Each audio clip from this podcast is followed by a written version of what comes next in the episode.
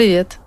Это выпуск «Заварили бизнеса», который мы совершенно не планировали. Да, вообще-то у нас был редакторский план на весь сезон вперед, но ситуация изменилась, и мы, конечно, хотим помогать. Но как может помогать подкаст с историями? Рассказывать истории, которые поддержат. Это будет спойлер, потому что по сюжету мы должны сначала сделать еще один выпуск о Краснодаре, потом о Новочеркасске, и только потом отправиться в Грузию. Но я понимаю, что многие прямо сейчас ищут безопасного укрытия, поэтому я дам вам послушать фрагменты из интервью, которые я записала в Грузии месяц назад. Это история тех, кто был вынужден срочно покинуть Россию и выбрал для переезда Грузию. Герои нашего выпуска Валерия и Владимир были признаны иностранными агентами в России. Из этих интервью я узнала и просто какие-то бытовые подробности о том, как живет с экспатом в Грузии, вплоть до того, какие налоги они платят, и какие-то более общечеловеческие вещи, Почему люди принимают решение уехать? Какие вопросы они при этом обдумывают? И как ощущают себя в первые месяцы на новом месте?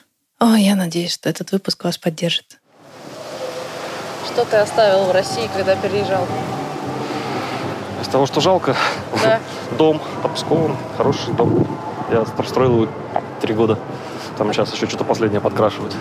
Это Владимир Жилинский, предприниматель и параллельно правозащитник. А вот его жена, Маргарита. Дом, в котором мы даже не успели пожить.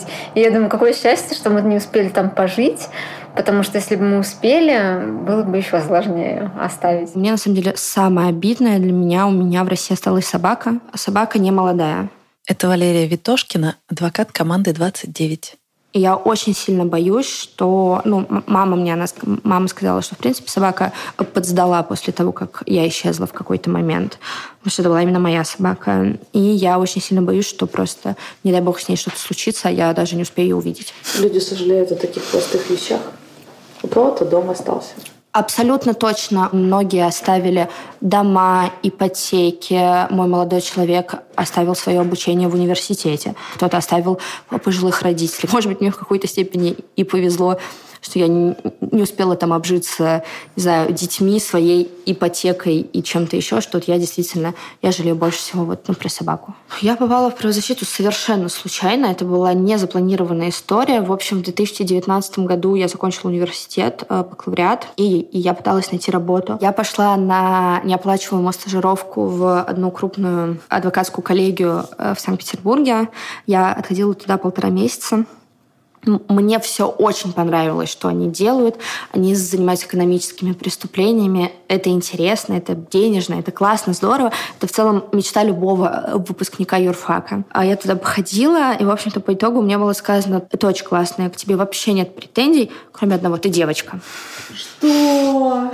Я не, я не думала, что я столкнусь с этим вот как бы там на второй месяц после выпуска с университета. И сказать, что я офигела тогда, это просто ничего не сказать. Мне так и было сказано. Ну вот вы уходите в декрет, и у нас проседает э, коллектив. Ну, как бы я очень э, многое могу говорить про гендерное неравенство э, в профессии. Но, в общем-то, я это все рассказываю к тому, что в итоге человек, с которым я там задружилась, прислал мне вакансию в команде 29 со словами «Слушай, э, ребята делают прикольные вещи, попробуй. Может быть, вы сработаетесь». Я попробовала, И, если честно, не хочу, чтобы это звучало там как-то пафосно, но я, у меня просто очень такое острое чувство справедливости.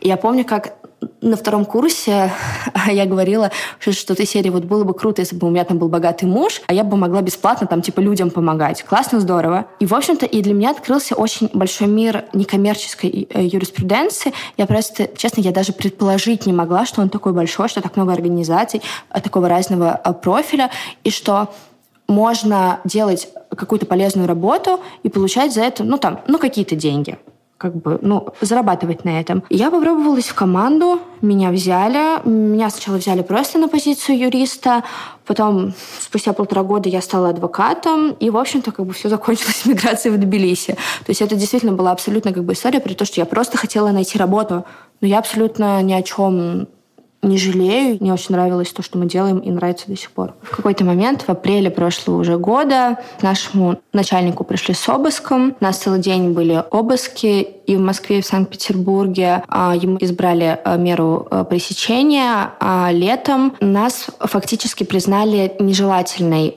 организаций на территории России. И, в общем-то, летом а, разными способами государство пыталось до нас донести, что оно больше не хочет, чтобы мы работали. Нас вызвали на допросы под разными а, предлогами. Меня лично вызвали несколько раз, и это действительно страшно. У нас была планерка, она была очень смешная, она была на детской площадке потому что, а, ну, в общем-то, в офисе такие вещи не обсуждают, потому что неизвестно, есть прослушка или нет. И, в общем-то, на этой планерке было принято решение, что уезжать надо коллективно. Ну, то есть, грубо говоря, понятно, мы никого за собой не тащили. У нас были люди, например, у нас парень прекрасный специалист, только женился, только взял ипотеку. Он сказал, никаких отъездов, скажем так. У нас было принято решение, что в первую очередь надо уезжать тем, кто в очень большой зоне риска, а это те, кто занимался деньгами у нас. Опять же, не потому что мы нарушали закон, а потому что в законе есть ответственность за какие-то финансовые операции нежелательные организации, и эти ребята, я знаю, они уехали там в течение двух-трех дней, то есть это прям было очень оперативно. Я уехала только через месяц, но я уехала через месяц, потому что я адвокат по уголовным делам, мне надо было договориться со всеми людьми, которым я оказываю юридическую помощь, мне надо было найти адвокатов, которые будут ходить в Россию, в общем, на это, на все мне понадобился месяц. Этот месяц, конечно, больше был, э, был похож на какой-то ад, чем на жизнь. Если вот проследить 21 год, например, еще в мае я говорила, что я ни за что на свете никогда не уеду. А, например, э, в августе, ну, это действительно уже мало было похоже на жизнь. Это похоже на какое-то автоматическое э, существование просто в постоянном страхе, что к тебе придут с обыском, что к родителям придут с обыском, что тебя задержат. Очевидно, иммиграция в 24 года — это не то, что входило в мои планы, и не то, что входило там в планы моей семьи. Моя мама в шоке до сих пор. У Владимира еще более закрученная ситуация. Он родился в Беларуси, а в 2007 году переехал в Россию. И сейчас у него двойное гражданство. Так уж вышло, как бы выбора не было. У нас там, знаешь, бывают такие ситуации, когда ну, нет выбора. Беларусь это, да, я в курсе, да. Вот. Э, я переехал в Россию, и вот в 2007 в России я получил российский паспорт. Ну, у меня отец белорус, а мать русская. Мне так можно. Я занимал, пытался заниматься какой-то местной, вот на уровне города Пскова, прости господи, 200 тысяч населения на границе с Эстонией, а, какой-то местной политикой.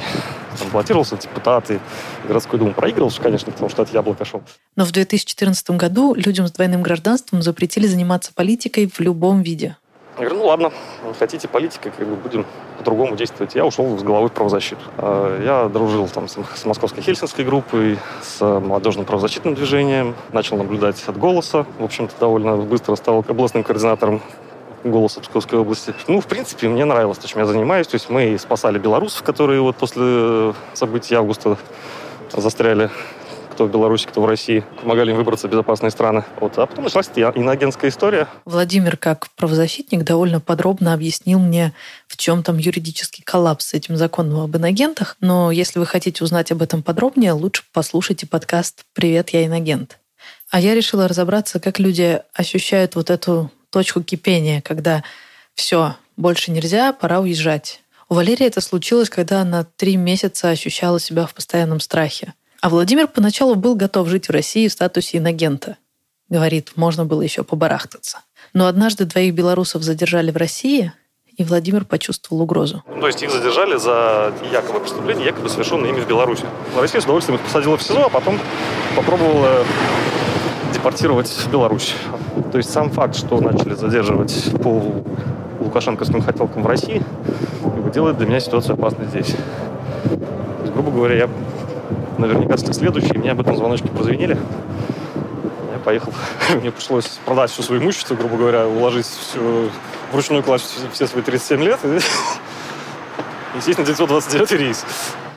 Как это, когда всю свою жизнь упаковываешь чемоданы? Я, не, у меня нет такой какой-то привязанности к вещам, к да. людям. У меня какая-то глупая ситуация. Я просто всю жизнь жила на чемоданах и приезжала, наверное, два раза в год. И я считала, что все мои вещи должны помещаться в такси.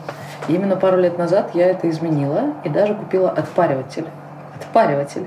Но раньше у меня не было баночек для специй, вот этой всей фигни, которая обычно занимает все эти дикие коробки. И сейчас я наконец-то обжилась. Все, я уже три года живу в одной квартире. А теперь снова из-за новостей, из-за политики думаю уехать из России. И сейчас смотрю на этот отпариватель и понимаю, это большой проект. Надо все это выложить на Авито, все это распродать, что-то куда-то переезжать. Ну, смотри, мне кажется, тут как еще к этому относишься? Ну, ну да, выложила на Авито, продали, о, прекрасно, быстро купил кто-то, и очень хорошо. Если что, Владимир попал в списки инагентов одновременно с 20 другими людьми, и из них на момент интервью только четверо уехали за границу, а остальные решили дальше жить в России. Так что тут нет какого-то однозначно правильного решения. Но я попыталась узнать у правозащитников, именно как у юристов, как оценить свои риски, как понять, ты в опасности или нет. К сожалению, правоприменение в России такое, что ступиться очень просто, даже если с твоей стороны все чисто. То есть нет какого-то ощущения предсказуемости ситуации? Типа, что нужно делать и чего не делать, чтобы тебя не засудили? Абсолютно ее нет. А я просто всегда говорила, что самый страшный, мне кажется, момент, когда юристы, когда адвокаты уже не могут вообще прогнозировать и дать какую-то конкретную э, консультацию.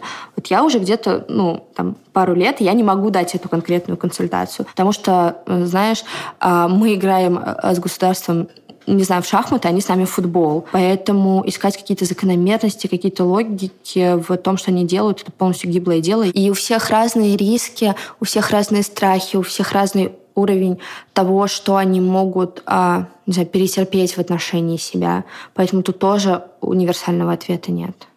Зато Владимир рассказал, как мониторит законодательство в отношении мигрантов у разных стран. Сейчас Украина приняла новый закон о гражданстве. Там были замечательные строчки о том, что э, люди, подвергающиеся политическому давлению в странах-агрессорах, о ком бы это могло быть, имеют право на вид на жительство в Украине. Так. А, в первое чтение прошли эти строчки, второе чтение прошли эти строчки, в третьем чтении добавилась фраза, которые воевали на стороне Украины. И мы все пролетели как фанером над Парижем. Ну или вот мы живем как бы на границе с Эстонией, Псков, да? Да. Попробуй-ка переезжай в Эстонию. Тебе померяют череп, тебя будут искать ДНК эстонской прабабушки, там, я не знаю, историю взрыв до 16 века. А, архив, архивы у них сохранились, чтобы доказать, что у тебя там по определенной линии определенного пола есть эстонские корни. Это безумие в 21 веке. Ну, то есть ты в целом мониторишь какое-то законодательство по поводу гражданства и ищешь, да, куда да, бы... Да, я контролирую законы стран о гражданстве, читаю их вдумчиво. Иногда консультирую белорусов здесь, которые сюда приехали и пытаются натурализироваться. То есть там, знаешь, есть нюансы, которые носят совершенно не, не правовой характер, а персональный, что ли. То есть там, не знаю, с белорусскими посольствами, например, история такая, что ты там можешь обратиться, как гражданин Беларуси, они тебя могут просто нах послать, и вот у тебя тут два варианта, как бы. Э, вот я уже это знаю, что либо ты идешь, куда тебя послали, либо ты стучишь в дверь еще раз и ногой, и объясняешь, что им надо, и что им будет, если, если ты этого не получишь. И в ряде случаев это работает. То есть просто ну, вот отношение такое, это же, это же послы не прекрасной Беларуси будущего, а лукашенковской Беларуси настоящего. Ага. То есть э, они, они даже, вот, даже вот в Тбилиси в посольстве точно такое же скотское отношение. То есть изучать надо не только сами законы, но и правоприменение. Да, да, да. А, выбор был очень простой. А, коронавирус его очень сильно упрощает. А, в Грузию можно въехать без визы. А, в Грузию можно улететь очень просто, несмотря на то, что нет прямых рейсов, есть куча стыковочных рейсов через Стамбул, есть еще стыковочные рейсы через Минск, но их по понятным причинам никто не выбирает сейчас. Вот. И Грузия просто более недорогая для жизни страна по сравнению с Европой. Вот и все. Поэтому для меня это были критерии, собственно, выбора страны. Потому что, например, в Европу сейчас не везде можно въехать э, без гринпасса, без приглашения, без визы не туристической. А, например, у меня этого всего тогда не было, поэтому Грузия. Армения тоже недорогая для жизни страна, но она не считается безопасной, потому что известно, что Армения сотрудничает с Россией, и если что, люди просто ну, депортируются в Россию. А Грузия, в том числе из-за того давнего конфликта военного с Хинваля. В общем, Грузия не депортирует российских граждан. То есть мы можем здесь быть в безопасности, понимая, что если вдруг на нас есть уголовное дело в России, то тебя не отправят в Россию обратно. И вы изучаете именно законы этих стран, опираетесь, или правоприменение? И то, и то. Потому что, например, в законе может быть сколько угодно написано, есть куча международных актов, в которых написано, что, например, не выдаются политические подозреваемые Есть страны, кто, даже Беларусь. Э, Беларусь подписант конвенции, в которой написано, что политических не выдают. Все, все, ну, все же прекрасно знают, что, все, что Беларусь выдает вообще всем, и всех, и Беларусь, и Россия выдает. Поэтому тут надо смотреть именно право применения, были ли какие-то кейсы, как, в принципе, относятся а, местные власти к экспатам. А, общаемся в том числе и с другими иностранными агентами в других странах. И вот эту проблему про то, что нам очень сложно легализоваться, найти работу и ну, себя самим содержать да, после вынужденной миграции. По этому поводу у нас сделана рабочая группа. Мы это пытаемся как-то обсуждать, чтобы там, скажем, скажем так, власти, власти других стран тоже призвать к какому-то решению, вот, например, к которому ушла, но не дошла Украина. Ну, просто, на самом деле, понимаешь, смешно. То есть, а, если бы Украина приняла этот закон, в плане гуманизма, да, там, и каких-то вот вообще гуманитарных ценностей, она бы Европу просто урыла. Потому что Европа сидит и там, ну, а давайте мы вам там языковые курсы для иммигрантов сделаем. Ну да, блин, ну мне одну визу дали на полгода как бы. Без жены, без сына, без собаки. Пойду на языковые курсы, спасибо. Поможет. А через полгода вернусь в свой родной авторитаризм. Грузия в этом плане молодцы. Вот, вот это про права человека, ребята. Грузия спасла 3, более 30 тысяч белорусов от тюрьмы и смерти. Сколько россиян мы не знаем, потому что отсюда в США самолет летает. Мой э, товарищ из Пскова Леша Дорожкин приехал спокойно в Грузию, сел в самолет и улетел в США со всей, со всей семьей на многодетный отец. Как же он там легализовался? Или никак? А, руки вверх, прошу убежище. Моя голова думает, так, ну, есть разные страны, есть спектр. Ну, да. Есть классные страны. Но, но обрати внимание, что в этих странах, как, как говорят, где вы кому нужны, да, э, действительно мало кому где нужны. А, вот. А, И вот тут как раз встает Грузия, которая говорит, а вот, да. приезжайте, нужны, работайте. Медицина, купи страховку. Это самое, сколько, 80 лари. Это, а, образование. У меня ребенок уже в садик пошел. А, да? Да, мне очень нравится по Монтессори системе. То есть, ну, это развитая страна. Обалдеть, обалдеть. А, школы, да, пожалуйста, русскоязычных, 12, что ли, в городе. Ага. Международные есть, немецкоязычные есть. Еще Владимира явно впечатлило, как в Грузии решаются проблемы, если граждане недовольны государством. Здесь ну, просто даже смотришь новости, думаешь, блин, вот здесь так можно. То есть э, правительство закрыло ночные клубы, сказало, нельзя, ковид. Ночные клубы встали, встали, вышли, сказали, можно, а вас мы не пустим. А? Попробуем что-то запретить. Ага, они тебя запретят. То есть у них была вот реально схватка. Боролись за свои, блин, права танцевать. Вот. А как, как грузину запретить свободу слова? Никак. Когда приехал, а, меня сразу подбавляли во всякие белорусские чатики. Я вижу, что белорусы собираются в, парке Рики, парк мира в центре. И у них там будет акция поддержку политзаключенных. Прихожу, они, короче, заняли там самый главный амфитеатр в этом большом, большом парке, там, где вот там мост мира, знаешь. Дальше из-за ветра Владимира стало совсем не слышно, но, в общем, эти протестующие развернули 20-метровый флаг и зажгли такие огромные фаеры, типа как у футбольных болельщиков. В России такие фаеры запрещены. И мы такие сидим. А где менты? А что, так можно было? А можно, мы никому не мешаем. И мы идем вот с этой акции с, с человеком из России. Он говорит, у меня, говорит, сейчас в голове какие-то новые нейронные связи образовываются. Дух свободы, который действительно чувствуется, воздух свободы. То есть ты можешь делать то, что хочешь, не мешай другим. Все. А, кстати, про полицию. Это очень интересная тема. А, преступность здесь очень низкая. То есть в Тбилиси нормально ставить машину заведенной, куда-то пойти там, в магазин по своим делам, ну, ключи в замке. Многие не ставят сигнализацию на машины, смысла нет. А полиции особо нечем заняться. Если человек застрял где-нибудь в грязи на машине, он звонит 112, говорит, ребята, приедьте, выдерните меня. Они приедут и выдернут. И самый шик. Если ты приехал в ресторан, там, там выпил, а, если ты приехал в ресторан на своей машине, там выпил, ты звонишь в 112, тебе приезжает полицейский форт, пассажир полицейский садится в твою машину водителем, сажает тебя на заднее сиденье, везет тебя домой бесплатно. Нет. Да. Мне кажется, это байка. Нет. Так, но мы уже поняли, что с легализацией и политической безопасностью в Грузии проблем нет, и даже с образованием и детским садиком тоже проблем нет. Но Владимир еще прикольно рассказал, что Грузия входит в десятку стран с самым простым ведением бизнеса. Правда, кажется, где-то под номером девятым, но все равно это очень круто. Я гораздо быстрее открыл бизнес в Грузии, завел счета, согласовал с налоговой, согласовал с Минюстом и вы, выбил э, налоговые льготы у Минфина. На это у меня ушло два дня, плюс 10 дней я ждал ответа от Минфина, они по закону на 10 отвечают. Ага. Все. В России я весь месяц долбался, чтобы закрыть чертовы ИП. И здесь начать оказалось на самом деле очень легко. То есть те, кто идут как ИП, то есть на старте у них вообще нет налогов. То есть пока ты не заработал определенную сумму, она, ну, средняя, скажем так, ты вообще налогов не платишь. А доработав там до определенной финансовой планки, ну, в сумму в ларе, ты начинаешь платить 1%, а если ты выходишь там вообще на какой-то уровень большой, ты платишь 5%. И для ИП это, собственно, потолок. А если ты вот как еще более там, не знаю, там, если в рублях условно там больше миллиона в месяц зарабатываешь, рублей российских, а, то тебя налоговая, скорее всего, попросит переоформиться как э, ООО. Ну, ну, либо тебя из малого бизнеса вышибет как бы в крупный, и ты станешь крупным предпринимателем по местным меркам и будешь платить, как все, там, 15-20% в зависимости от ну, зависит от, от ниши. То есть, если там в IT-бизнес, например, налог всегда 5%, 5% и не волнует. С юридическим лицом, которое называется LLC, это в русском языке ООО, здесь пишут или LLC, или LTD. А с этим сложнее, потому что здесь есть, нужно подавать декларации ежемесячные, и они на грузинском. То есть, то есть э, локальный бухгалтер неизбежен.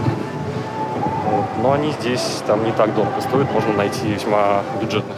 Два месяца назад, когда я брала эти интервью, я уже присматривалась к другим странам. Почему бы мне не начать брать международные контракты, а может и релацироваться? Ну, вы сами понимаете, какая проблема. Я зарабатываю на медиа. Но как я буду рассказывать истории на неродном языке? Как будто бы сама профессия предполагает, что я заперта в России. И оказалось, что у Валерии, в общем-то, та же проблема. Но обстоятельства так сложились, что она эту проблему начала решать. Но в целом я юрист, я адвокат, и моя работа, как ни крути, на большую часть состоит из нахождения в России. И это очень страшно все бросать и уезжать. Хочется помогать людям, а все-таки помощь, она более эффективна, когда ты в России. Интересно, почему государство окей с тем, что люди разъезжаются, ведь мир глобален, интернет большой, и можешь теперь из всех стран будем... Собственно, то, что сейчас и происходит. Комьюнити, оно действительно очень сильно теперь расширяется благодаря всем этим а, вынужденным эмиграциям. Мы создали новый правозащитный проект, и мы пытаемся работать из-за границы, мы пытаемся показать сообществу, что можно работать из-за границы, что можно приносить пользу. Как ни крути, 70% адвокатской работы делается не в суде, не у следователя, а дома, когда ты пишешь какие-то бумаги, позицию, смотришь судебную практику, и доверители мне платят какие-то деньги. То есть, и это, по сути, мой сейчас основной источник дохода. А что такое доверители? А доверители — это люди, которым я оказываю юридическую помощь. Ага. Ну, то есть ты не можешь быть тем адвокатом, который пойдет с человеком в суд, но можешь быть тем, который проконсультирует. Все так.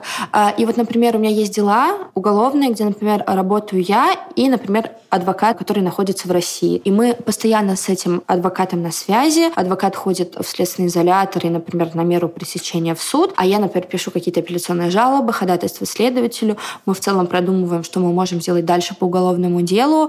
И мы как бы делим гонорар грубо говоря, пропорционально этой работе. А на самом деле, а, уезжая, я себе говорила, что я буду а, ориентироваться только на российский рынок, назовем это так. На самом деле просто потому, что ты говоришь про язык, а мое юридическое образование мне может пригодиться только в России. Я, ну, разные правовые системы. Там, не знаю, с Европой у нас вообще абсолютно разные э, миры. Я не могу быть полезна нигде, кроме России. Ну, вот такова жизнь. Но Просто иммиграция показала мне то, что мир не ограничивается Россией. Например, я сейчас реально рассматриваю опцию поехать поучиться в Европе, например, получить э, магистрскую степень в области права. Я, если честно, до определенного момента была убеждена, что чтобы поехать учиться за границу, реально просто надо много денег. Да, я тоже. А выяснилось, что ну, не то чтобы очень просто получить какой-то там грант на обучение, но эта опция есть и тебе не обязательно быть из семьи а, а, миллионеров, чтобы поехать учиться в Париж, например. Да. Грубо говоря, до миграции у меня все шло по плану. У меня был план закончить юрфак, получить статус адвоката, работать было, было классно, здорово. А тут ты оказываешься с чемоданом в другой стране, и приходится что-то другое придумывать. Но я рада, что эта ситуация помогает мне понять, что можно делать что-то, кроме того, что я привыкла делать. Круто. Я же говорила, будет поддерживающе. Ну, то есть есть какой-то план по дефолту, план А. Это уехать в другую страну и пытаться продолжать работать с российскими заказчиками. Но, может быть, само пребывание в эмиграции как-то заставит тебя расширить границы того, что ты считаешь возможным для себя. А Владимир еще подсказал, что в других странах могут быть открытыми те ниши, которые ты уже привык считать занятыми. Есть ниши, которых, которые в России уже успешно реализованы, а здесь их еще нет. Это, например? Это аренда а, складских помещений для м, физических лиц. То есть приезжает машина, забирает у тебя ненужный холодильник, ставит там все на склад. И когда ты решишь, что он тебе все-таки понадобился, ты им звонишь, они его привозят обратно.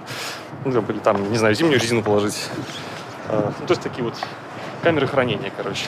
Ой, знаю этих ребят, сколько закрывала кофейни, они меня очень выручали. До сих пор моя вывеска где-то у ребят из Кьюби лежит. Ну, вот так же таких узких ниш здесь много, и они не заняты. Если здесь делать что-то хорошо от души, в общем, все получится. Какое твое было первое впечатление от Тбилиси?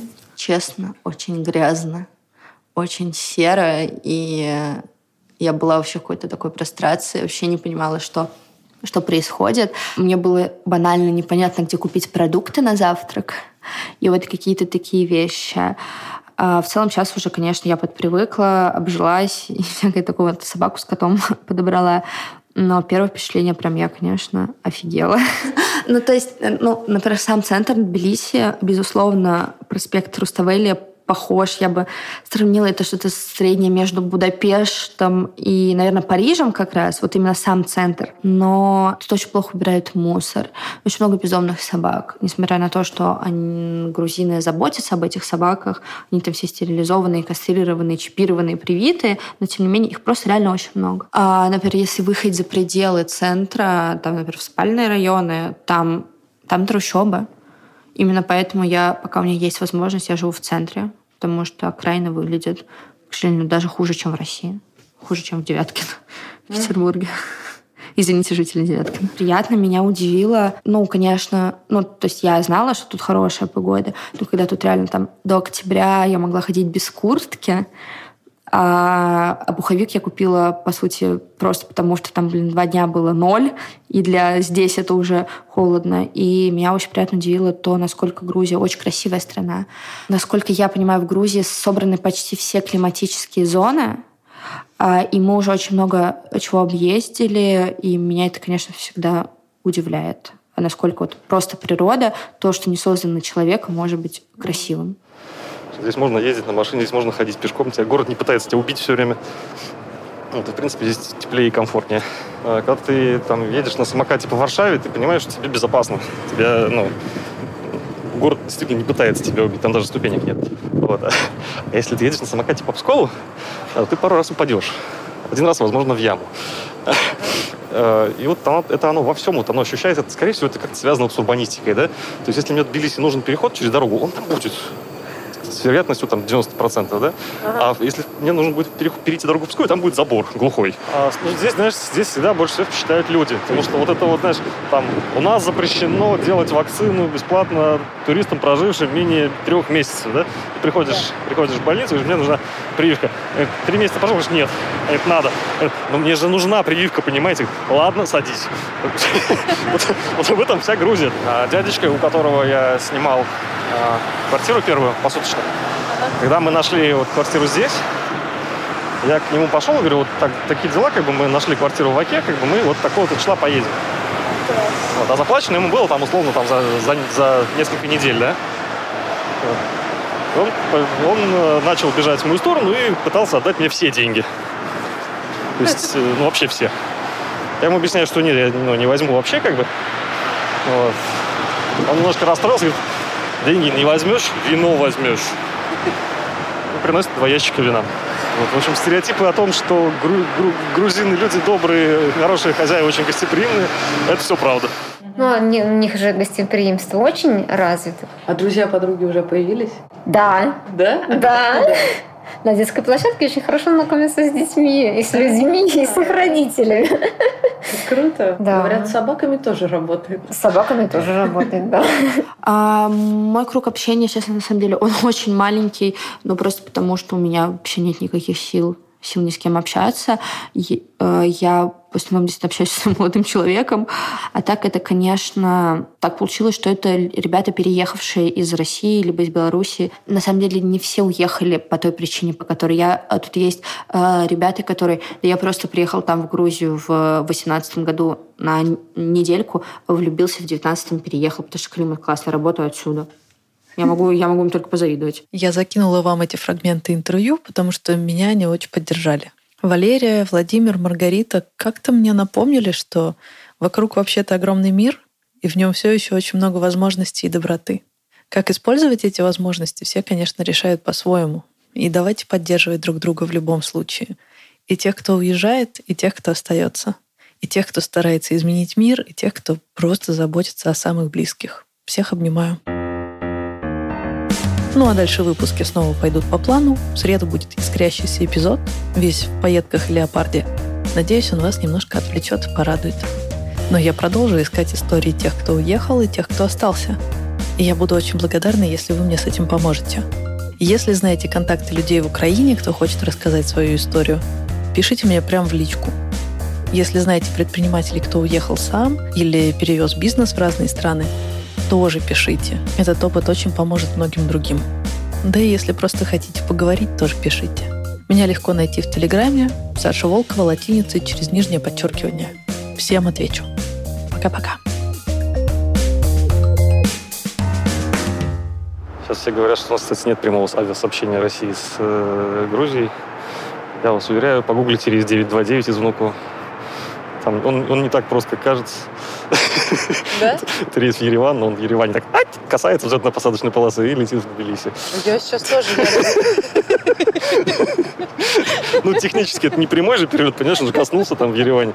Никакие, никакие кривые законы не остановят дружбу россиян и грузин.